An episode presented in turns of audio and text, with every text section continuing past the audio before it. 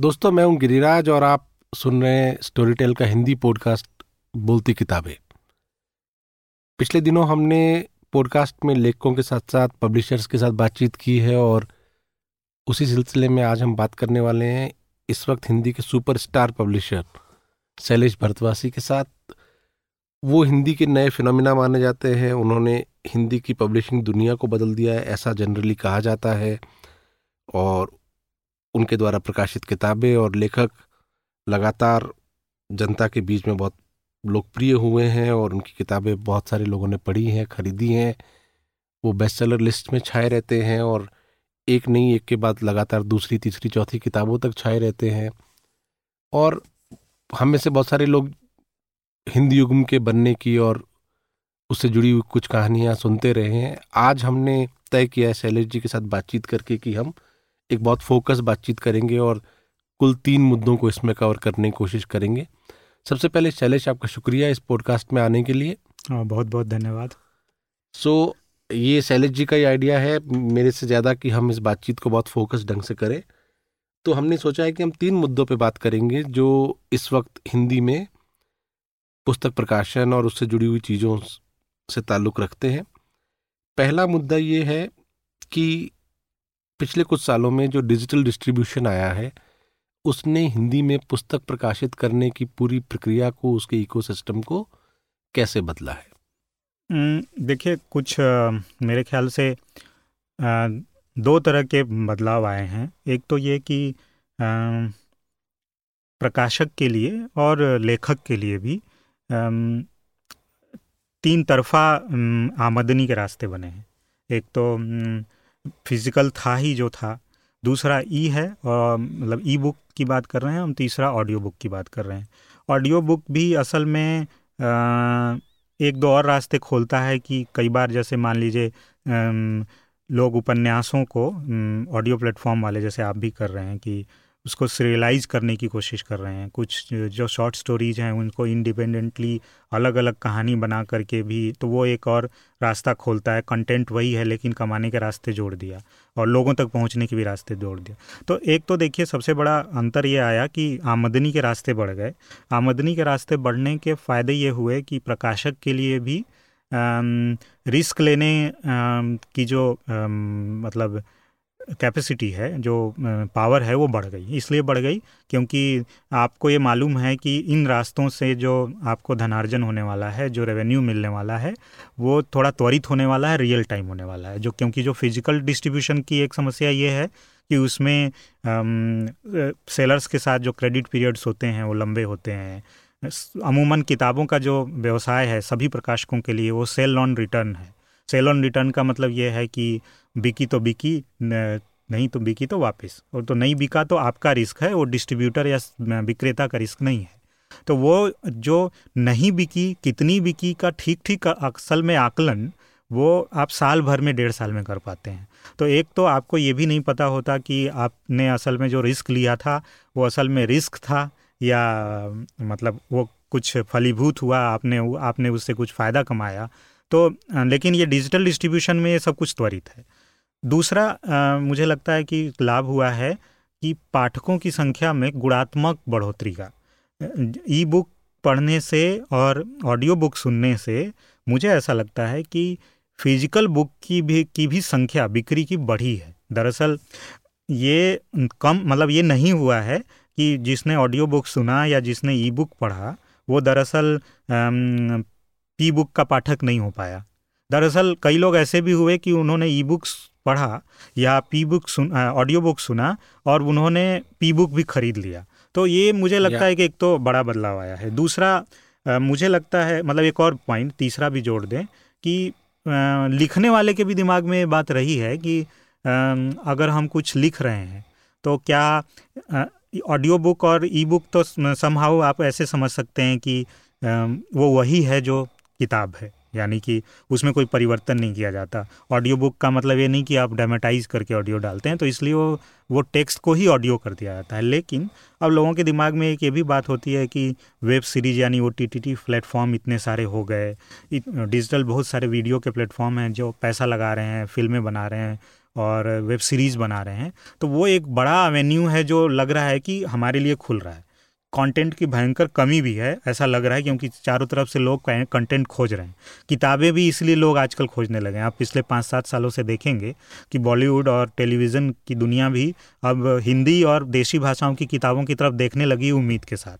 तो इसका मतलब ये है कि डिजिटल डिस्ट्रीब्यूशन ने आ, मतलब पूरा डायनेमिक ही चेंज कर दिया है। मतलब मुझे नहीं लगता कि इतनी ऊर्जा लिखने वाले और छापने वालों के बीच कभी रही होगी? क्योंकि मैं तो इस मामले में थोड़ा नया भी हूँ इसलिए पुराने लोगों से बहुत ज़्यादा परिचित नहीं हूँ। लेकिन मैं कल्पना नहीं कर पाता कम कम से कम आज से दस साल पहले हिंदी लिखाई छपाई में इस किस्म का उत्साह तो नहीं था। तो ये मुझे लगता है सब कुछ डिजिटल डिस्ट्रीब्यूशन की देन है। आपको क्या हम एक स्टार्टअप पब्लिशर कह सकते हैं? कह सकते हैं। तो आपको ये लगता है कि जैसे मान लीजिए डिजिटल डिस्ट्रीब्यूशन की वजह से हम्म।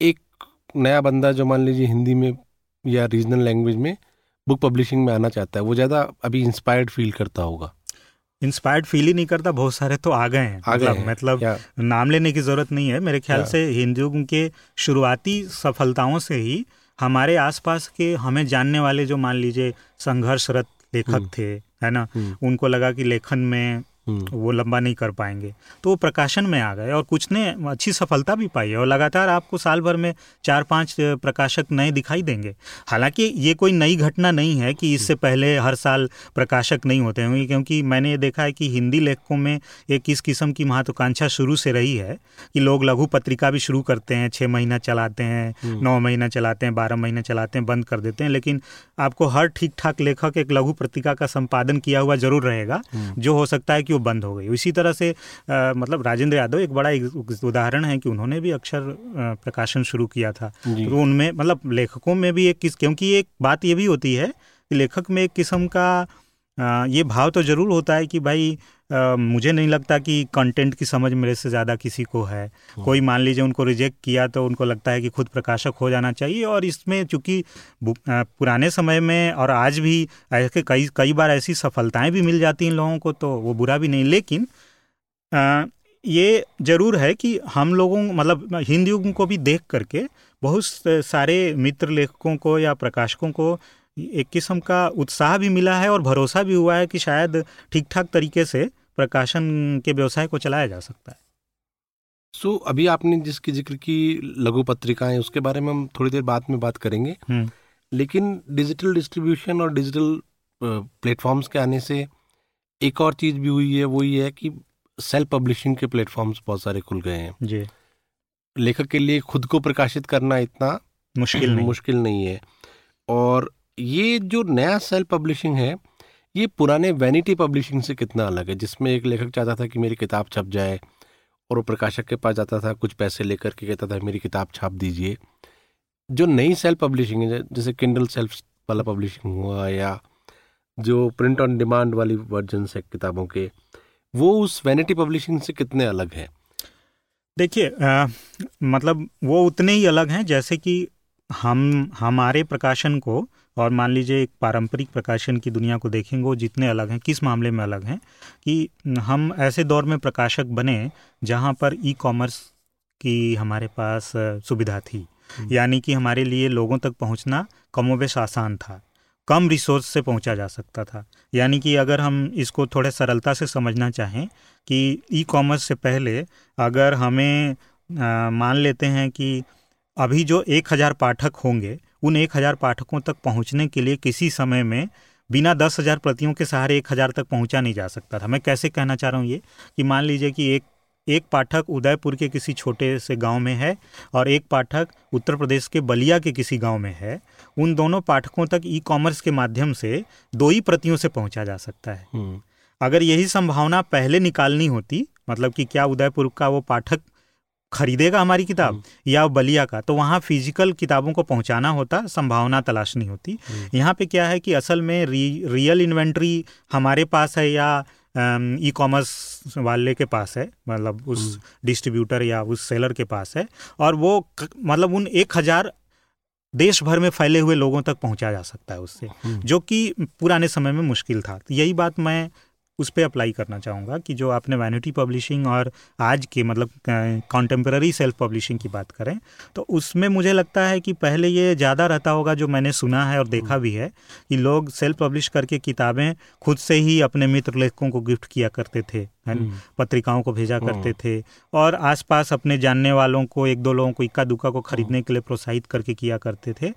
हालाँकि मोटे तौर पे आज भी वो यही कर रहे होंगे लेकिन उसमें एक एक दरवाज़ा ये ज़रूर खुल गया कि किंडल डायरेक्ट पब्लिशिंग में मान लीजिए अगर किंडल के लाखों पाठक हैं तो अगर आपके कंटेंट में दम है मतलब पढ़े जाने का अगर उसमें दम है तो उसके बहुत सारे लोगों तक पहुँचने की संभावना बढ़ गई। दूस, दूसरा ये भी हो गया कि आ, मतलब अगर आप वो वाला सेल्फ पब्लिशिंग में चूँकि आप खुद ही बेच रहे थे हम्म। तो वहाँ पर असल में बेच के पैसे निकालने का कोई रास्ता नहीं होता था अमूमन। जो कि यहाँ पर एक मतलब जो भी आपकी किताब बिज़नेस कर रही है चाहे वो किसी भी रास्ते से है वो एक रेवेन्यू आपको मतलब एक रीपे कर सकती है।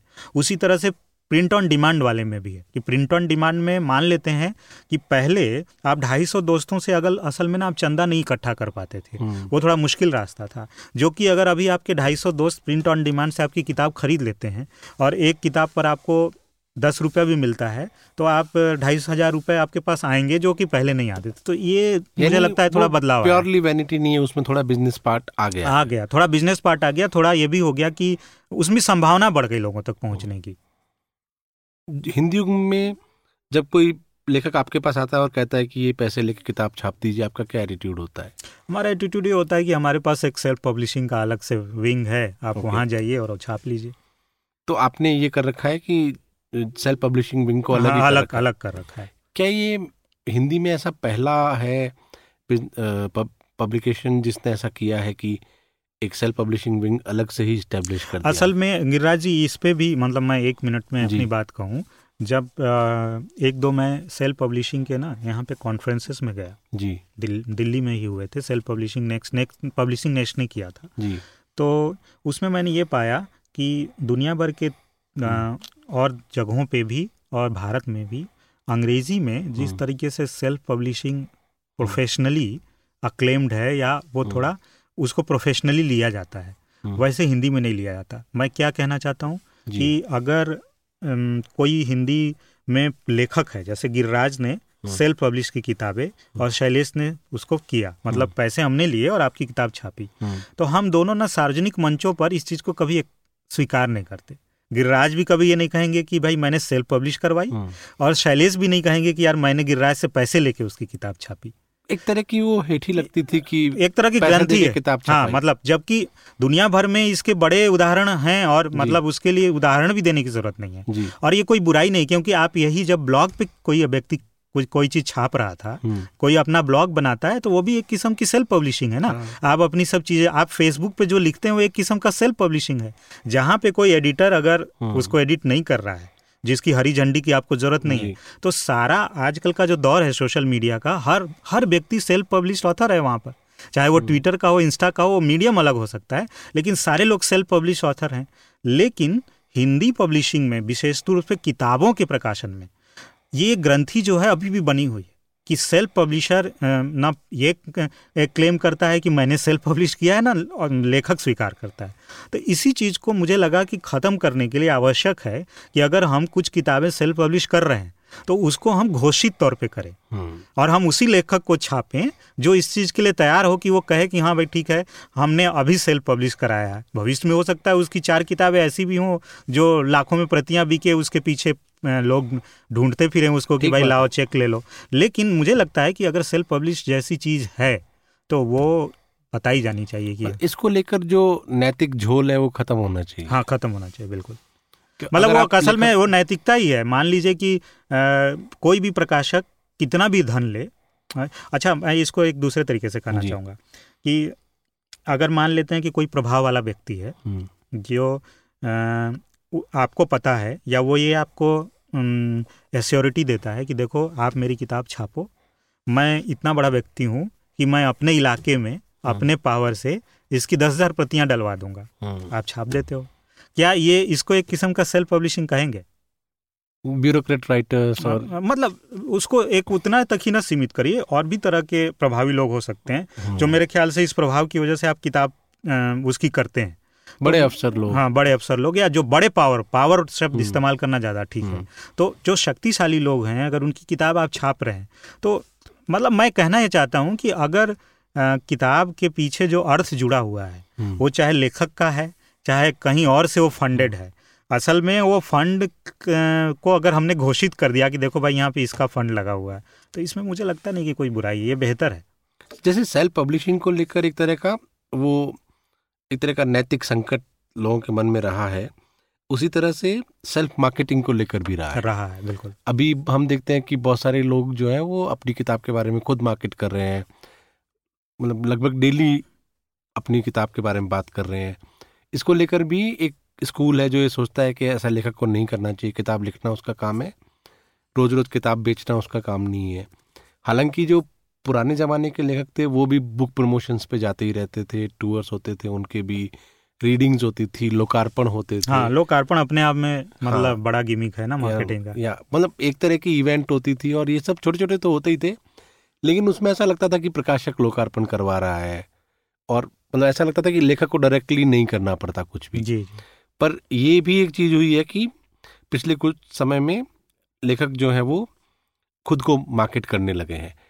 क्या आपको लगता है कि ये भी कहीं ना कहीं डिजिटल प्लेटफॉर्म्स की वजह से ही हुआ हाँ मतलब digital no doubt digital platform की तरह ही हुआ क्योंकि हमने ये भी पाया कि जो लेखक मान लीजिए प्र, मतलब प्रचार प्रसार में मतलब भागीदार होना भी चाहते हैं और अगर वो डिजिटल प्लेटफॉर्म प्लेटफॉर्म्स पे नहीं है तो उनके असल में प्रचार प्रसार का ना बहुत ज़्यादा फ़ायदा भी नहीं देखा हमने मतलब वो रीच नहीं है फिर। रीच नहीं है फिर। मतलब आप जंगल में मोर नाचा किसने देखा? क्योंकि आज असल में मतलब जो मोर है अगर वो सोशल मीडिया पे नहीं नाच रहा है तो क्योंकि कहीं और हम देख भी नहीं रहे ना हम देख ही एक ही जगह रहे हैं। सही बात। तो मतलब ये ज़रूरी है कि लेखक का मतलब सोशल मीडिया पर या डिजिटल प्लेटफॉर्म पे सोशल मीडिया मुझे लगता है कि उसको बहुत सीमित करना हुआ डिजिटल प्लेटफॉर्म पे ही प्रमोशन का लाभ देखा है। और दूसरी बात जो आपने कही देखिए ये भी एक ग्रंथी ही थी जो अब शायद नए लेखकों ने एक तरह से ख़त्म कर दिया है कि अब मुझे नहीं लगता कि नए लेखकों में आपको दो प्रतिशत लोग भी ऐसे मिलेंगे जो इसके लिए तैयार नहीं दिखते होंगे हम्म। तैयार क्या बहुत ज़्यादा उत्साहित दिखते हैं मतलब कई बार हम्म। तो वो ओवर मार्केटिंग भी कर रहे होते हैं हम्म। लेकिन मतलब मार्केटिंग को लेकर के वो जो नकारात्मकता थी वो ख़त्म हो गई और इस चीज़ के को फॉलो कुछ कुछ पुराने लोगों ने भी करना शुरू कर दिया कुछ हद तक चूँकि हथियार नए लोगों के हैं पुराने लोगों को थोड़ा समझने में देर लगती है तो वो कर भी रहे हैं तो कई बार वो हास्यास्पद किस्म से भी अपने आप को पोर्ट्रे कर रहे होते हैं और वो लाभ से ज़्यादा अपना नुकसान कर रहे होते हैं। लेकिन कर सारे लोग रहे हैं अब। मुझे तो ऐसा लगता है कि अगर आपकी किताब नहीं भी है आप किताब नहीं भी लिखते हैं लेकिन अगर आप रोज तीन बार सोशल मीडिया पर कुछ लिख रहे हैं हाँ। तो एक तरह की सेल्फ मार्केटिंग तो कहीं ना कहीं कई कर रहे हैं। आप, आप असल में देखिए जो लोग भी आप देख लेखक मैं आपको बताऊँ जो दो तरह के लेखक कि एक ऐसे लेखक जो मान लीजिए अच्छा लिख रहे थे बहुत अच्छा लिख रहे थे और उसको किसी भी प्रकाशन के संपादकों ने खूब भरोसा किया कि हम्म। भाई ये किताब हमें छापनी चाहिए लेकिन मान लेते हैं कि वो तब तक इंटरनेट या डिजिटल मीडिया पर निष्क्रिय था लगभग है ना और उसके बाद अपने आप को उसने सक्रिय भी कर लिया तो ये दुनिया भी इस तरह की नहीं है कि आज सक्रिय व्यक्ति को ना हम्म। कल ही हीरो बना दे मतलब क्योंकि किताब के मामले में ऐसा कुछ तो होगा नहीं ना कि इतना बड़ा हंगामा हो जाए कि हर कोई ट्रोल करने लगे वही हैशटैग चलने लगे। अभी ये संभावना हाँ। नहीं दिखी है। तो जो किताब के ऑडियंस हैं वो उन लेखकों की किताब चाहे वो पहली किताब क्यों ना हो खरीदना या उस पर अपना मतलब भरोसा जताना ज़्यादा पसंद करते हैं जिसको पहले से पढ़ते रहें जिसकी मौजूदगी डिजिटल प्लेटफॉर्म पे पहले से रही है। तो ये भी समझने वाली बात है कि आप जिस दिन आपका किताब जन्म ले रहा है उस जन्म ले रही है उसी दिन अगर आप सोशल मीडिया पर जन्म ले रहे हैं तो आप उसका उस तरीके से इस्तेमाल नहीं कर पाएँगे जैसा कि पहले जो आपने बात कही। यानी जो जिसने पहले से अपना बाज़ार बना रखा है अपनी एक ज़मीन तैयार कर रखी है उसको लाभ अधिक मिलता है। ऐसा नहीं होगा कि अचानक मेरी किताब आई और मैं उसी दिन फेसबुक पर प्रकट हो गया। होगा क्यों नहीं? आपको कोई रोकेगा नहीं, नहीं लेकिन मतलब उसका काम नहीं करेगा। हाँ, फिर शायद आपको ज़्यादा पैसा लगाना पड़ेगा। आप पीआर एजेंसी लेंगे वो हम्म। आपके लिए हर तरह की मार्केटिंग करेगी। वो लंबा गेम है और उसमें इतना पैसा लगेगा कि उतना पैसा तो आपको आने वाला नहीं है तो आप निश्चित तौर पर वो नहीं करेंगे। भवानी प्रसाद मिश्र जो हिंदी कवि थे वो कहते थे कि वो गीत फरोश हैं और वो गीत बेचते हैं। बिल्कुल। लेकिन इसके बावजूद हिंदी में ये नैतिक संकट चलता रहता है कि क्या लेखक को खुद मार्केट करना चाहिए नहीं करना चाहिए। मुझे लगता है ये हर लेखक का अपना कॉल भी हो सकता है असल में देखिए वो कुछ अंगूर खट्टे हैं वो वाला मामला भी है जैसे हाँ। जो लोग मान लीजिए ऐसा कहते हैं कई लोग वो ये करके देख चुके होते हैं उनको कोई रिस्पॉन्स नहीं मिलता या वो उस चीज़ को सही से समझ नहीं पाए या हो सकता है कि उनका कंटेंट दरअसल ऐसा हो कि बहुत ज़्यादा लोगों को समझ में ना आता हो बहुत सारे लोगों के लिए हो ही ना हम्म। लेकिन उनकी महत्वाकांक्षा ऐसी है कि जो एक, एक मतलब जिन लोगों को एक लाख लोग पढ़ रहे हैं हम्म। तो मेरा भी एक लाख लोग पढ़ें ये महत्वाकांक्षा भी अपने आप में बुरी नहीं है लेकिन आ, हम्म। मतलब आप ऐसे कह सकते हैं कि उसमें सफलता मिले ये कोई ज़रूरी नहीं है हम्म। तो ये भी एक कारण है कि लोग नहीं समझ पाते उस माध्यम को और उससे हार मतलब मुँह की खा के तब ये कहते हैं कि यार अंगूर खट्टे ये तो गलत चीज़ है यार ये अनैतिक चीज़ है मतलब मैं लेखक प्रचार प्रसार से दूर रहने वाला नहीं वैसे बहुत सारे लेखक हैं जिनकी किताबें खूब बिकती है लेकिन वो कभी सोशल मीडिया पे नहीं आते हैं। और हाँ। मतलब ये अपना अपना कॉल हो सकता है ना किसी लेखक लेकिन को इसको ऐसे भी किया देखा देख सकते हैं कि हो सकता है कि अगर वो आते तो और भी ज़्यादा बिक सक, सकते हो। रूल नहीं बना सकते हाँ रूल नहीं बना सकते लेकिन हो सकता है मतलब हम जब तक उसके बारे में नहीं कह सकते जब तक कि वो ना आए उस पर ये भी है कि जैसे मान लीजिए लेखक को शायद ये इसलिए भी कंपनसेट करना पड़ता है हिंदी में क्योंकि जो हमारे प्रकाशन है हम्म। वहाँ पे मार्केटिंग इतना प्रोफेशनलाइज नहीं है।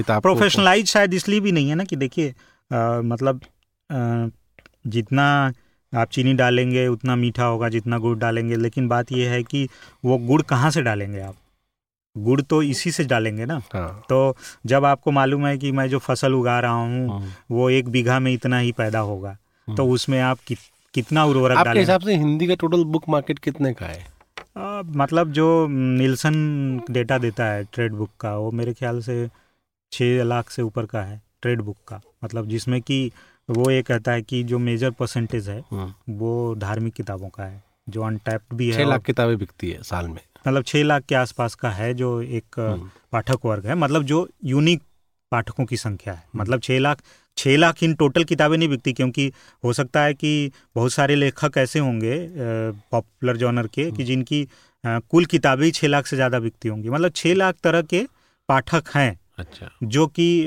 जिसमें भी बहुत सारा ऐसे पाठक हैं कि जो धार्मिक किताब लेकिन ये डेटा अभी चार पाँच साल पुराना है। अभी नया डेटा नहीं लेकिन मुझे ऐसा लगता है कि इधर पिछले दस एक सालों में हम्म। लाख डेढ़ लाख नए पाठक ज़रूर जुड़े होंगे। उसमें बहुत सारा रोल हो सकता है कि आ, मतलब ई बुक ऑडियो बुक का भी होगा जो कि हो सकता है उस पाठक में मैं इन पाठकों को भी शामिल कर रहा हूँ कि वो फ़िज़िकल बुक के हो सकता है पाठक ना हो। लेकिन मुझे ऐसा लगता है कि लाख डेढ़ लाख पाठक हिंदी किताबों से अब नए जुड़े होंगे जो पहले पारंपरिक पाठक हिंदी मतलब हिंदी के नहीं थे। यानी एक नई जनरेशन है जो नए ढंग से हिंदी को हाँ नई पढ़ नए तरह से पढ़ रही है जो असल में जिन्होंने सिलेबस के बाद हिंदी नहीं पढ़ी थी मतलब हम्म। बारहवीं तक या दसवीं तक उन्होंने हिंदी पढ़ी थी हम्म। और सीधे तौर पे वो नए लेखकों की किताबें पढ़ रहे हैं। ऐसे हमारे पास तो दस हज़ार से अधिक लोग होंगे। अच्छा। हमने जो शुरू में बात की थी तब आपने लघु पत्रिकाओं का ज़िक्र किया था। एक सवाल जो बहुत सारे सुनने वाले लोग जानना चाहते होंगे, वो ये है कि आप कैसे तय करते हो कौन सी मैनुस्क्रिप्ट छापनी है, किसको आप सेल्फ पब्लिशिंग में रखते हो, किसके लिए आप अपना खुद का इन्वेस्टमेंट करते हो, इस सब के तरीके क्या होते हैं? क्या आप भी लघु पत्रिकाओं पर नज़र रखते हो कि वहाँ पे अगर कोई लेखक की कहानियाँ प्रकाशित हो रही है, उसकी तारीफ़ हो रही है या उसकी कविताएँ छप रही है तो क्या आप उसको अप्रोच करते हो? क्योंकि बहुत समय तक लघु पत्रिकाओं से ये बुक का एक रिलेशन बना हुआ था कि वहाँ से किताब निकल के एक तरह से आती थी तो देखिए हम तो लघु पत्रिकाओं को मतलब पढ़ने के स्तर पे तो फॉलो करते हैं लेकिन उससे हम ये नहीं तय करते कि हमको इस लेखक को प्रकाशित करना है क्योंकि हमने शुरू से ही ये महसूस किया कि हिंदी में शायद किताबें और कम बिकने का की वजह ये भी रही होगी मतलब ये ऐसा हमारा कयास है ये कोई सच्चाई नहीं है हम्म। कि आप अमूमन उन सारे लोगों की सारी रचनाएँ लगभग या औसतन आधी रचनाएँ तो ज़रूर पढ़ लेते हैं पहले से ही। तो जो एक किस्म का की एक्सक्लूसिविटी है एक दुर्लभता है जो उस चीज़ की वो ख़त्म हो जाती। वो चीज़ें दुर्लभ नहीं रहती पाठकों के लिए। हम्म। यानी गिरिराज किराड़ू के पाँच कहानी अलग अलग पत्रिकाओं में हमने पढ़ ली और मैंने उनसे संपर्क किया कि भाई आप पाँच कहानियाँ और कर लो तो दस का एक कहानी संग्रह बन जाए। तो कहानी संग्रह तो बन जाता है लेकिन हमने ये देखा है कि उसमें से जो कुछ लघु पत्रिकाओं के ढाई सौ पाठक हैं अधिकतम दस हज़ार की संख्या तक वाली लघु पत्रिकाएँ हैं उनमें शायद सौ दो सौ लोग मिल पाते हैं ऐसे जो आपकी एक सारी कहानियों को एक जिल्द में देखना चाहते हैं। क्योंकि ऐसा या तो इस तरह का लेखन हो कि लगे यार अगर ये हमारी आलमारी में नहीं है एक तो अलमारी की परंपरा ऐसी कुछ है नहीं हमारे यहाँ कोई खास तो। लेकिन फिर भी मतलब अगर आप किसी का मेरी शेल्फ पर नहीं हाँ नहीं शेल्फ पर नहीं है। हम्म। तो अगर वो फिर वो अधूरा है हमारा मेरा पढ़ना व्यर्थ है तो ऐसा तो इक्का दुक्का होगा। लेकिन मोटे मोटे मोटे तौर पर देखें तो वो जो दुर्लभता नहीं है और आप पहले पढ़ चुके हैं कि ठीक है यार वही होगा पाँच और होंगी और क्या होगा। मतलब ये जो एटीट्यूड है खरीदने वाले का भी तो वो उसको ना बिक्री में कहीं ना कहीं रोड़ा बनता है। और हमने शायद जो भी कहानी संग्रह छापे और जिनके नंबर्स दस हज़ार से भी ऊपर हैं मतलब कुछ कहानी संग्रहों के तो तो वो संग्रह की एक भी कहानी पत्रिकाओं में नहीं छपी एक भी नहीं एक भी कहानी आज तक नहीं हम्म। छपी बाद में छपी कि हम्म। मतलब लोग मतलब कुछ पत्रिकाओं ने साभार छाप दिया हम्म। लेकिन हमने पहले किसी में उसमें कोई कहानी ऐसी नहीं छपी कि जो कोई यानी आपके दिमाग में बहुत क्लियर था कि जो पहले से छपी हुई रचनाएँ लघु पत्रिकाओं में उनकी एंथोलॉजी आपको नहीं बनानी नहीं बनानी अच्छा आपने जैसे अभी एक बात कही कि उसमें चर्चा हो रही है तो कहाँ चर्चा होती है मतलब आप ऐसे समझो इस चीज़ को कि बहुत सारी ऐसी लघु पत्रिकाएँ जिसके 500 पाठक हैं उसमें चर्चा जैसी चीज़ नहीं होती ये होता है कि गिरिराज की कहानी है जिसपे शैलेश ने हम्म। सात पन्ने का एक लंबा लेख लिखा है हाँ। ठीक है फिर हाँ। गिरिराज अपने मित्र समुदाय में बोलते हैं कि देखा मेरी उस कहानी पर हम्म। फला शैलेश ने सात पन्ने का लिखा जाके पढ़ो ठीक है हाँ। तो उसको आप अगर मान लेते हैं कि इस कारण से आपको किताब छाप देनी चाहिए तो मेरे ख्याल से ये तो प्रकाशकीय विवेक का मर जाना हम कहेंगे मतलब क्योंकि हम एक व्यवसाय से भी जुड़े हुए ना हमें उसका ये भी देखना है कि अगर हम उसमें पाँच रुपये लगा रहे हैं तो कम से कम पाँच रुपये तो आ ही जाएँ वापस या चार रुपये आए वापस तो हम्म। मेरे ख्याल से जो आप चर्चा वाली बात कर रहे हैं अगर कुछ चर्चा होगी भी ना तो ऐसी कुछ होगी कि किसी की कहानी छपी या कुछ भी छपा हम्म। उसमें नंबर दिया हुआ है उस पर बीस लोग फ़ोन करते होंगे उस पर हम्म। सौ लोग मेल करते होंगे हम्म। अब उस चर्चा का कोई रिकॉर्ड नहीं है अगर वो रिकॉर्ड दिखा भी दिया जाए तो वो काफ़ी नहीं है किताब को छापने की, की हाँ। वजह बनने का तो हम लोगों ने कभी वो रूट फॉलो नहीं किया और मुझे ऐसा लगता है ना कि जिन मतलब हिंदी प्रकाशकों ने लोग कुछ हम्म। प्रकाशक ऐसा स्वीकार भी करते हैं एक दौर ऐसा भी था कि जब उन्होंने ना पत्रिकाओं को आँख मूंद करके फॉलो किया तो इसका मतलब कि उन्होंने अपने संपादक मंडल की या तो कोई गरिमा नहीं रखी या उनका व्यू नहीं रखा या उस चीज़ की संभावना ही ख़त्म कर दी वो स्थान ही नहीं रहा। तो उससे शायद बहुत सारा नुकसान भी हुआ। वो पाठक और किताबों के बीच का जो मतलब जो ब्रिज था वो मेरे ख्याल से उससे ज़रूर प्रभावित हुआ होगा। मुझे मतलब इस, इससे थोड़ा कॉन्ट्रेरियन व्यू मेरा ये है कि जो हिंदी और भारतीय भाषाओं में जो लघु पत्रिकाओं का जो मूवमेंट रहा है उसने एक बहुत कम साक्षर देश में और जहाँ पे साहित्य पढ़ने लिखने वाले लोग थोड़े थे और क्रय शक्ति बहुत कमज़ोर थी वहाँ पे बहुत लंबे समय तक एक एक तरह से बहुत कम पैसे में बहुत अच्छा लिटरेचर हाँ दूर दराज तक पहुँचाया और एक तरह से एक रीडरशिप की कल्चर को बनाए रखा। हाँ मतलब उसने बुक सेल्स को तो ज़ाहिर है कि कम किया होगा शायद। या मतलब ये आपने एक बात जो कही उससे मुझे एक बात समझ में आ रही है कि शायद ऐसा भी हुआ होगा कि अगर मतलब लघु पत्रिकाएँ भी नहीं होती तो हो हाँ। सकता है कि जो सौ दो सौ हज़ार दो हज़ार पाठक थे वो भी नहीं होते क्योंकि ऐसा कोई हमने पुराना हमारे पास इतिहास तो है नहीं कि खूब पढ़े जाने का कोई इतिहास हाँ। नहीं नहीं इतिहास तो है मतलब जैसे चंद्रकांता मतलब चंद्रकांता को हाँ। इक्का दुक्का किताबों को लोगों ने पढ़ा सो so, मुझे ऐसा लगता है कि वो लघु पत्रिकाओं ने एक जैसे मान लो पाँच रुपए में दस रुपए में लघु पत्रिका आती थी उन दिनों पंद्रह रुपए में आती अभी थी भी तो, तीस रुपए तक हाँ, में आ जाती है पचास तो उतने में आपको करीब सौ दो सौ पेज की अच्छी राइटिंग मिल गई और आपको दूर दराज तक उसने जोड़ के रखा तो वो एक कंट्रीब्यूशन उसका था। हाँ लेकिन गिरिराज उसमें मैंने जो सुनी है बातें कि धर्मयुग और साप्ताहिक हिंदुस्तान और सारिका के दौर के बाद शायद हम्म। ये वो दौर शायद उसका स्वर्ण युग रहा होगा क्योंकि जो भी मैं कोई पुराने व्यक्ति से मिलता हूँ ना वो उसकी रचना वहाँ ज़रूर छपी होती है या वो अपने परिचय में ये लिखता है कि वो इस माहौल में बढ़ा हाँ। कि उसके घर में ये चीज़ें पढ़ी जाती थी। तो ये तो मानने वाली बात है कि एक समय ऐसा रहा होगा कि इन्होंने साहित्य को बहुत दूर दूर तक इन माध्यमों से हम्म। पहुँचाया। लेकिन उसके बाद शायद वो भूमिका किसी और पत्रिका हंस पत्रिका ने हम्म। एक मतलब सीमित दुनिया में और एक हम्म। खास तरह के लोगों के बीच उसने भी अपनी एक जगह बनाई। लेकिन बहुत कम ऐसी पत्रिकाएँ हैं। कथा देश भी है जो सर्कुलेशन रहा है। वो दस हज़ार तक अभी भी था पंद्रह हज़ार तक तो रहा ही है। बिल्कुल। और अगर उसके मुकाबले में देखें तो हिंदी में इवन जैसे मान लो धर्मियों कॉरपोरेट तरीके से निकलती थी है ना बिज़नेस हाउस की मैगजीन थी उस तरह से देखें तो अभी भी कोई ऐसी मैगजीन नहीं है। मेरे ख्याल से दैनिक भास्कर की एक मैगजीन है जो कुछ कुछ इस तरह के कलेवर हाँ, की है जो सांस्कृतिक हाँ। पत्रिका हाँ, लोग कहते हैं। तो उसका भी अभी सर्कुलेशन नंबर एग्जैक्टली मुझे नहीं पता लेकिन मुझे नहीं लगता कि वो हंस से बहुत ज़्यादा होगा। हाँ नहीं ज़्यादा मतलब मेरा कयास है ये। बिल्कुल बिल्कुल। तो एक तरह से वो एक रोल था प्लस एक चीज़ और थी उसमें कि वो आइडियोलॉजिकली ड्रिवन भी बहुत सारी लघु पत्रिकाएँ होती थी। जी जी जी। जो एक पर्टिकुलर मतलब पर्टिकुलर कोई लेखक संघ का वो मुखपत्र भी हो सकता। मुखपत्र भी हो सकती थी या ऐसे बहुत सारे लोग थे जो इंडिपेंडेंटली ऐसी छोटी छोटी पत्रिका निकाल रहे थे जो एक खास तरह की आइडियोलॉजी से ड्रिवन थी और अभी मुझे लगता है वो कम हो गई है पत्रिकाएँ। एक तो उसका कारण ये है कि ब्लॉगिंग आई बीच में और ब्लॉग मैगजीन्स आई ब्लॉग जीन्स और ई जीन्स आई। अब मुझे लगता है सब कुछ शिफ्ट होकर सोशल मीडिया पे आ गया है तो। अब क्या है देखिए मैंने देखा है कि बहुत सारी लघु पत्रिकाएँ ऐसी हैं जो सोशल मीडिया पे लोग पहले लिख रहे हैं। उससे आप उसको थोड़ा ठीक करके उसको थोड़ा बड़ा करके आप अपनी पत्रिका में जगह दे रहे हैं क्योंकि आज के दौर में किसी के पास मतलब इतना धैर्य कि वो कुछ लिख के एक लघु पत्रिका के लिए रोके रहे ये भी एक मतलब बड़ा मुश्किल काम है। हम्म। तो वो वैसे में उसकी बहुत ज़्यादा उपादेयता मुझे लगता है छपाई के रूप में देखने से ज़्यादा होगी नहीं। ये उससे बिल्कुल उलट है। जो 2008 में जब हम लोग प्रतिलिपि शुरू कर रहे थे तो वहाँ पे तब ये होता था कि अनपब्लिश्ड चीज़ हाँ। यानी जो प्रिंट में न छपी हुई हो आप उसको वहाँ छाप रहे थे? नहीं वो हमको बोलते थे कि हम आपको देंगे ही नहीं। अच्छा ओके। तो हमने भी ये रूल बना लिया कि हम प्रिंट में छपी हुई चीज़ें यहाँ पे रिप्रोड्यूस नहीं करेंगे। ठीक है। तो हमने इसको बहुत फॉलो किया कि हम प्रिंट में छपा हुआ रिप्रोडक्शन यहाँ पे नहीं करेंगे। आप नई चीज़ दीजिए। ये एक नया मीडिया में नई पत्रिका है। छपा हुआ हम क्यों छापेंगे? लेकिन अब उल्टा हो गया है। अब पहले डिजिटली छप रही है ज़्यादातर चीज़ें हाँ। और फिर प्रिंट के पास जा रही है। हाँ और वो इसीलिए जो है कई बार मतलब लघु पत्रिकाओं के अगर आप उसमें संदर्भ में देखेंगे तो उसके पाठकों को अमूमन पता है कि देखो ये सारी चीज़ें क्योंकि ऐसा नहीं है ना कि वो पाठक कोई आइसोलेटेड दुनिया में है। हाँ। वो भी इसी समाज का पार्ट है वो भी डिजिटल दौर का हिस्सा है और वो पाठक है और हिंदी का पाठक इतना सजग तो होगा कि वो तमाम माध्यमों को देख रहा होगा।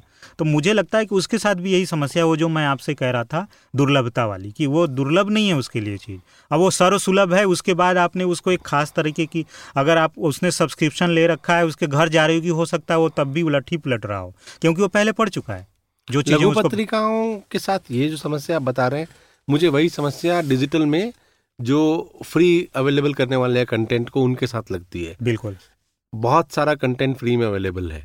अभी हमारे पास कुछ ऐसी पांडुलिपियाँ भी आती हैं कि वो पहले कहते हैं कि हमने इसको सेल्फ पब्लिश किया। जैसे मान लीजिए कि उन्होंने किंडल डायरेक्ट पब्लिश किया। जी। और वो कहते हैं कि इसमें इतना डाउनलोड हो गया।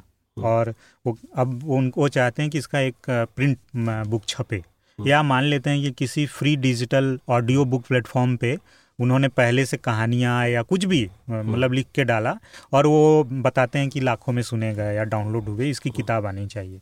तो अब हमारे लिए अपने आप में ये अब सोचने की चीज़ है। अभी हमने ये सबको ठीक तरीके से एनालाइज नहीं किया है कि उस तरह के कंटेंट को प्रिंट में प्रोड्यूस करने का क्या फ़ायदा है? हम बहुत ज़्यादा फ़ायदा अभी मतलब मोटे तौर पे नहीं देखते हैं। इसको मैं ऐसे कहना चाहता हूँ कि जैसे हमारी किसी किताब पे कोई फ़िल्म आए और कोई फ़िल्म आए उस पर किताब आए या वो फ़िल्म में जो है उस पर किताब आए दोनों के कंजम्पशन में ज़मीन आसमान का फ़र्क होगा। और ये फ़र्क हमने देखा है। मतलब दूसरे दूसरी किताबों में भी देखा है कि किताब पर फ़िल्म बनी तो किताब का की बिक्री बढ़ जाती है बहुत ज़्यादा। लेकिन फ़िल्म बनी और उस पर किताब आई चाहे उसकी स्क्रिप्ट हो या उसके डायलॉग्स हो उसके स्क्रीन प्ले हो जैसे भी या उस पर आधारित आपने नए तरीके से ही क्यों ना लिख दिया हो उसके बहुत ही कम पाठक होते हैं। हाँ। तो इसको ऐसे भी देखना पड़ेगा कि किसी ने ऑडियो बुक पहले की और उसके पैरेलल करना एक बार बात सोची जा सकती है। लेकिन बाद में क्यों मुझे ऐसा लगता है कि डिजिटल मीडियम का कंजप्शन जो है ना दूसरे माध्यमों के कंजप्शन को लगभग खत्म कर देता है अगर डिजिटल फ़र्स्ट है तो। मतलब ये अब तक का हमारा तजर्बा आप ये बताइए कि ये संघर्ष तो बना रहेगा हिंदी जैसी भाषाओं में काम करने में कि बहुत सारा कंटेंट हमेशा फ्री में अवेलेबल रहेगा। हम्म, तो कोई खरीद के क्यों पढ़े या कोई खरीद के सब्सक्राइब क्यों करे? Like- तो आ, देखिए इसमें मुझे लगता है इसीलिए शायद नंबर इतना बड़ा नहीं हो रहा है हिंदी हाँ मतलब लेकिन इसमें मुझे लगता है कि ये अम, मतलब उस मीडियम जिस मीडियम की आप बात कर रहे हैं यानी जैसे आपका स्टोरी टेल हम्म, पब्लिशर हम्म। एंड ऑथर के कलेक्टिव प्रयास से ही ये संभव हो सकता है कि वो लोग अपने कंटेंट के कंजप्शन को लेकर के मतलब उनके अंदर इस तरह की आतुरता नहीं होनी चाहिए। जैसे मैंने एक दौर देखा है हम्म। आतुरता का अभी भी होगा वो हम्म, कि कई लोग ना इस इस मनोविज्ञान से खेलते थे मैंने सोशल मीडिया पे देखा कि किसी लेखक ने किताब छपवाई हम्म। अब जो उसके इर्द गिर्द उसके फेसबुक पे जुड़े हुए लोग हैं उनको पता है कि इसकी किताब आ गई है और इसकी इसके पास कोई ऐसा चैनल नहीं है कि वो किताब फला गाँव में पहुँचा दे। मान लीजिए कि कोई जयपुर के किसी शहर के किसी जगह पर वो पहुँच जाए उसको मालूम है कि इसका इसने तो 500 कविता संग्रह छपवाए हैं 500 प्रतियों का। हम्म। अभी इसका कितना बड़ा चैनल होगा कि वो जयपुर में भी मिल रही होगी इलाहाबाद में मिल रही लखनऊ में।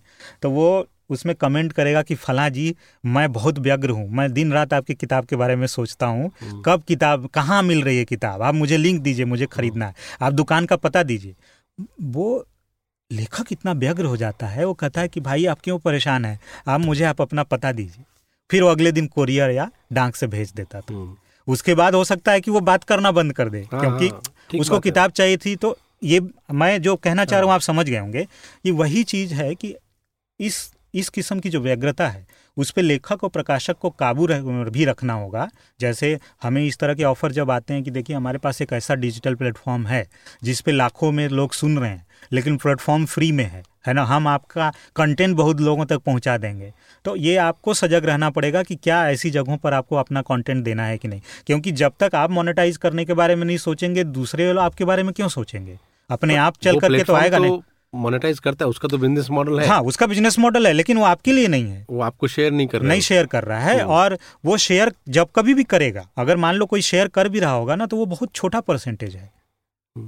जो कि जैसे ही आप फ्री कर देते हैं फिर वो या तो वो नंबर इतने बड़े हों जैसे वो नंबर फिर या तो यूट्यूब जैसे हों वो ऐसा मीडियम हो कि जिसमें मिलियंस लोग सुन रहे हों।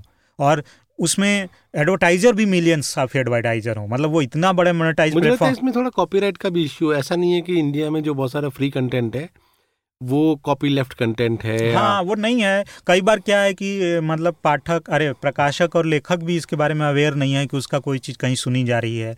अगर उसका अगर वो अवेयर भी है तो पे छाप दी गई हाँ। है उसको ये पता नहीं है कि क्या किया जाना। जैसे कई बार ये होता है कि अम, हमने देखा है कि हमारी किताबों का अभी जो अंग्रेज़ी में हमारे कुछ ट्रांसलेशन छपे हम्म। जो हिंदी युग के तीन किताबों के ट्रांसलेशन छपे वेस्टलैंड के साथ तो उसमें किसी अखबार ने एक किताब का हिस्सा छापा एग्जर्ट छापा। हम्म। तो उसके लिए पहली बात तो उसने परमिशन ली और उसके बदले में पैसे दिए।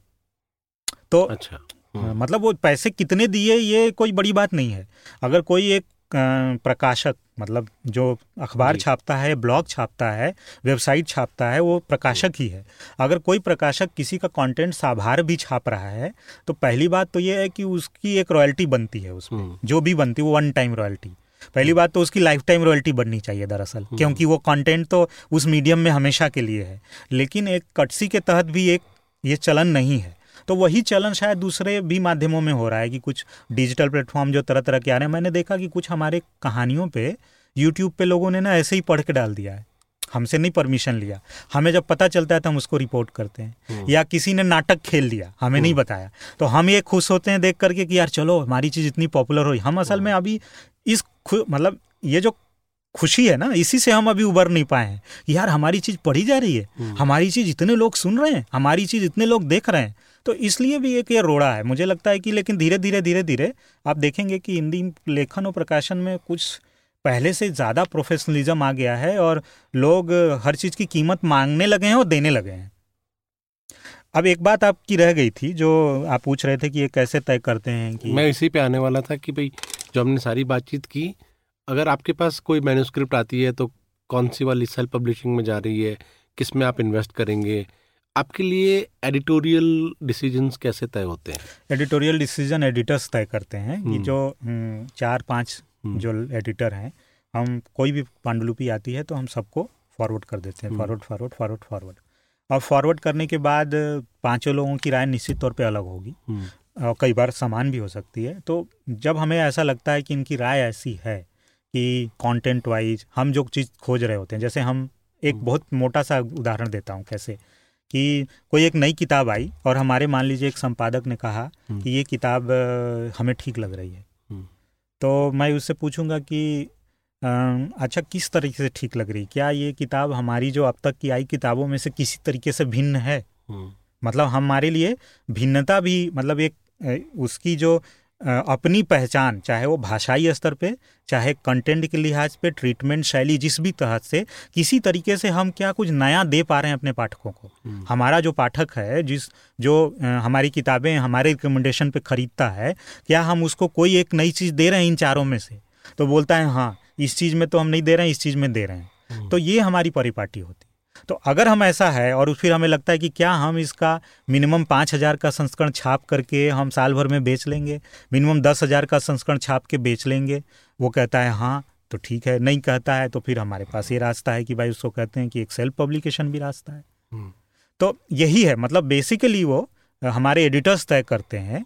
उन एडिटर्स से मिलने वाले रेस्पॉन्स के आधार पर ही हम तय करते हैं कि किताब को हम किस तरीके से छापें। तो जो सेल्स वाला कॉल होता है वो भी एडिटोरियल हाँ, एडिटोरियल ही होता है। सेल्स का कोई ऐसा हमारे पास व्यक्ति नहीं है जो निर्णय ले हम्म। कि और हमें वो असल में अभी तक बात समझ में भी नहीं आती क्योंकि हम जो कुछ दूसरे लोगों को देखते हैं जो मान लीजिए कि ज़्यादा बड़े पब्लिशर बड़े नहीं बड़े बड़े भी ना कह लीजिए मान लीजिए अंग्रेज़ी पब्लिशर हम्म, जो हम्म। जहाँ पे सेल्स भी प्रभाव रखता है वो कवर तक भी डिसाइड करता है कि भाई नहीं देखो ये चीज़ ऐसे नहीं ऐसे जानी चाहिए। आ, अभी या तो मैं इतना मेच्योर नहीं हुआ हूँ प्रकाशक के तौर पे मुझे वो अभी रिलेवेंट लगती है बात। आपके लिए रेलिवेंट नहीं, नहीं लगती। आपका एडिटोरियल ही आपका सेल्स डिसाइड हाँ, सेल्स डिसाइड करता है और अभी अभी वो नब्बे प्रतिशत समयों पे वो सफल रहा सही रहा है। सही रहा है तो इसलिए हमें लगता है कि वो ठीक ही कर रहा है। जब नब्बे प्रतिशत असफल होने लगेगा तब सोचेंगे या मतलब थोड़ी सा असफलता की तरफ़ ज़्यादा बढ़ेंगे तब सोचेंगे। मुझे लगता है कि अभी जो कहता है अमूमन वही हो जाता है। हम्म। तो ब्रह्मा विष्णु महेश तो उसके मुँह में है नहीं लेकिन मतलब ऐसा हो जाता नहीं है। क्योंकि मैं इस बात को इस तरह से भी देख रहा हूँ आपकी एक कहानी सुनना हमेशा बहुत अच्छा लगता है क्योंकि जैसे मान लीजिए हिंदी में खासकर बुक और इस तरह की जिसको हम एक तरह से लेजर रीडिंग कह सकते हैं जिसको पर्पसफुल रीडिंग नहीं एक तरह से उस तरह की कैटेगरी में जो किताबें छापते हैं उनमें अगर आप देखेंगे तो दो बड़े पब्लिशर्स हैं उसके अलावा और भी पब्लिशर्स हैं लेकिन कोई ऐसे नया स्टार्टअप आना और उसका चलना एक तरह से वो उस फ़ील्ड को डाइवर्स करेगा। ठीक है। है ना? और आगे के लिए एक स्कोप बना रहेगा कि हिंदी में और काम होता रहेगा। क्योंकि अभी हम ये देखेंगे कि क्या आज से पचास साल बाद हिंदी में ऐसे बीस प्रकाशक होंगे क्या जो एक सस्टेनेबल तरीके से पब्लिशिंग कर रहे होंगे है ना? वो वाला पार्ट उसमें लगता है कि ये वाला आप कर रहे हैं और ये आपके लिए काम कर रहा है। अभी आपके एडिटोर एडिटोरियल डिसीज़न के बाद आप लोग नाइन्टी परसेंट सही जा रहे हो। बिल्कुल बिल्कुल। क्योंकि मुझे नहीं लगता कि हमें उस बहस में जाने से बहुत ज़्यादा फ़ायदा है जहाँ पे एक जजमेंट होता है कि आप कमा तो रहे हो लेकिन बहुत अच्छा साहित्य नहीं छाप रहे हो। हाँ। है ना?